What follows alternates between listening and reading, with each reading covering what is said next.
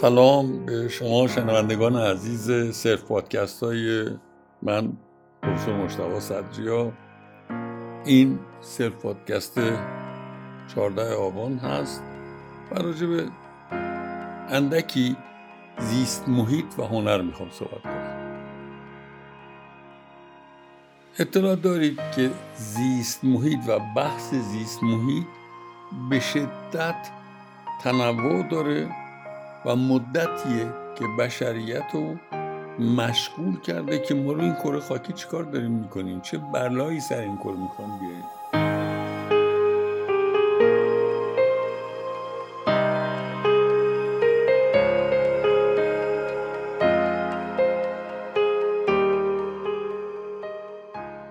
از اقدامات ساده‌ای که شروع شد این بود که کوهنوردهایی بودند که رفتن کوه، دیدن کوهنوردهای دیگه که میفهمیدن کوه چقدر قشنگه چقدر آشغال ریخته بودن، آشغال‌ها رو جمع کردن، کوه رو تمیز کردن. بعد رشد کرد، بعد انواع مختلفتر کنش زیست محیطی شکل گرفت. میدونین که کنفرانس آینده آلودگی هوا در اسکاتلنده، کنفرانس بین‌المللی بزرگیه و انقدر مسئله زیست محیط و آلودگی شدت پیدا کرده که حتی یک کشوری مثل عربستان سعودی یا امارات متحده عربی که خودشون جزء پر آلوده‌گراترین کشورهای دنیان، دارن تعهد میکنن که سال دو... تا سال دو هزار و شصت دیگه اکسید کربن تولید نکنن، هم انرژی تضمین بکنن، هم بازار جهانی رو ندرزونن، هم اکسید صفر بشه. حالا میشه یا نمیشه یه بحث دیگه، ولی عربستان سعودی داره چنین قولی رو میده، چنین تعهدی رو میکنه. خب امارات متحده هم دنبالش داره میده. بنابراین مسئله محیط زیست و مسئله آلودگی هوا، آب، خاک مسئله کلان بشر شده و یه جوری باید بهش برخورد کنیم، یه کاری باید بکنیم.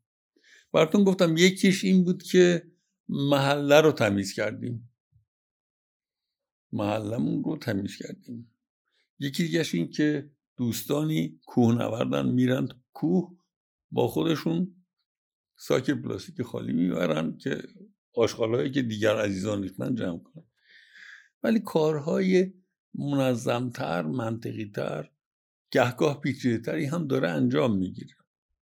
براتون چند تا مورد رو میخواستم ذکر کنم.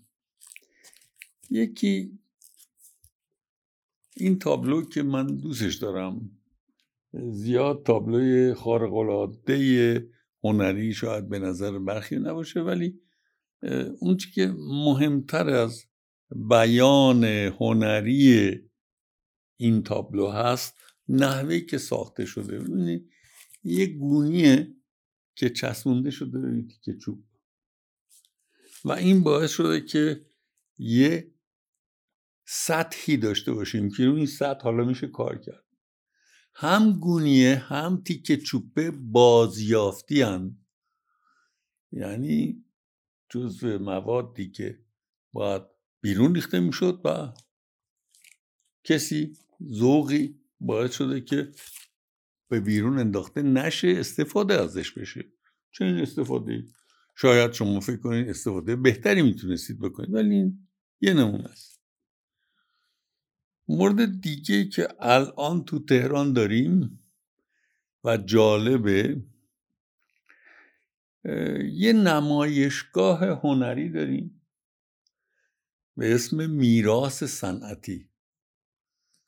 این نمایشگاه توی یه مجموعه صنعتی وسیعه توی جاده خاوران که عزیزانی که در این نمایشگاه شرکت میکنن یه کارخونه خیلی بزرگ به دلایلی تولیدش متوقف شده، فضاهای این کارخونه توسط هنرمندان داره استفاده میشه برای ارائه کارهای هنریشون.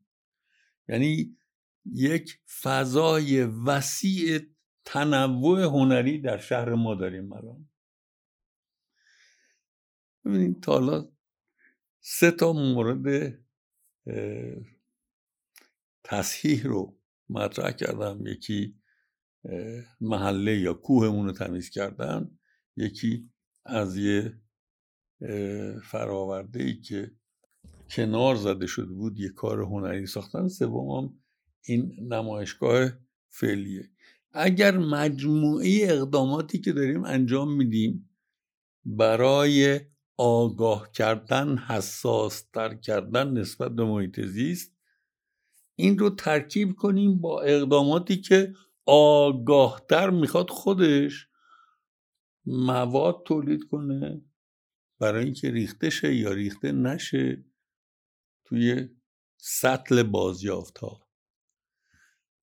اگر مثال های ساده بزنیم، باغچه‌ای دارید، یه باغچه، در این باغچه در نظر بگیرید یه بشکه دارید که این بشکه برای سوزاندن همه محصولات ماهیتاً ارگانیکی که مصرف کردین مصرفش تموم شده، به جایی که بیرون بندازین از این ممان یه ماده انرژی استفاده میکنین. باز گسترش بدیم، میزانی که استفاده از انرژی های نوشونده، انرژی آفتاب، انرژی باد، انرژی چشمه های آبگرم، انرژی موج های دریا، یه مجموعه اقدام توی دنیا داره اتفاق میفته که میخواد غیر از انرژی فسیل از انرژی های دیگه زندگی ما رو تامین بکنه. موازی با این باز باز در رابطه با زیست محیط، صرفه جویی در مصرف انرژیه. مثلا ما کمتر چون خیلی اشرافی زندگی میکنیم، ولی خب خیلی از جاهای دنیا من جمله اروپا خیلی هوشیارن، چند تا لامپشون تو خونه روشنه. خیلی هوشیارانه تعداد لامپ‌هایی که در بیست و چهار ساعت روشنایی میگیرن رو محدود میکنن. ما هم یه حساسیت‌های جدید پیدا کردیم، مثلا لامپ‌های کم مصرفتر رو استفاده میکنیم.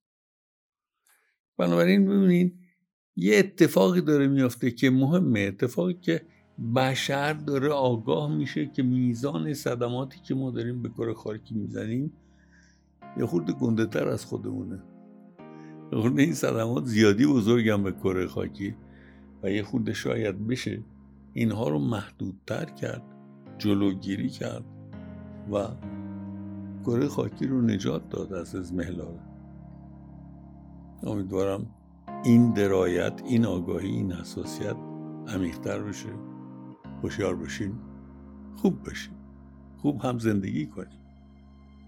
خدا نگهدار.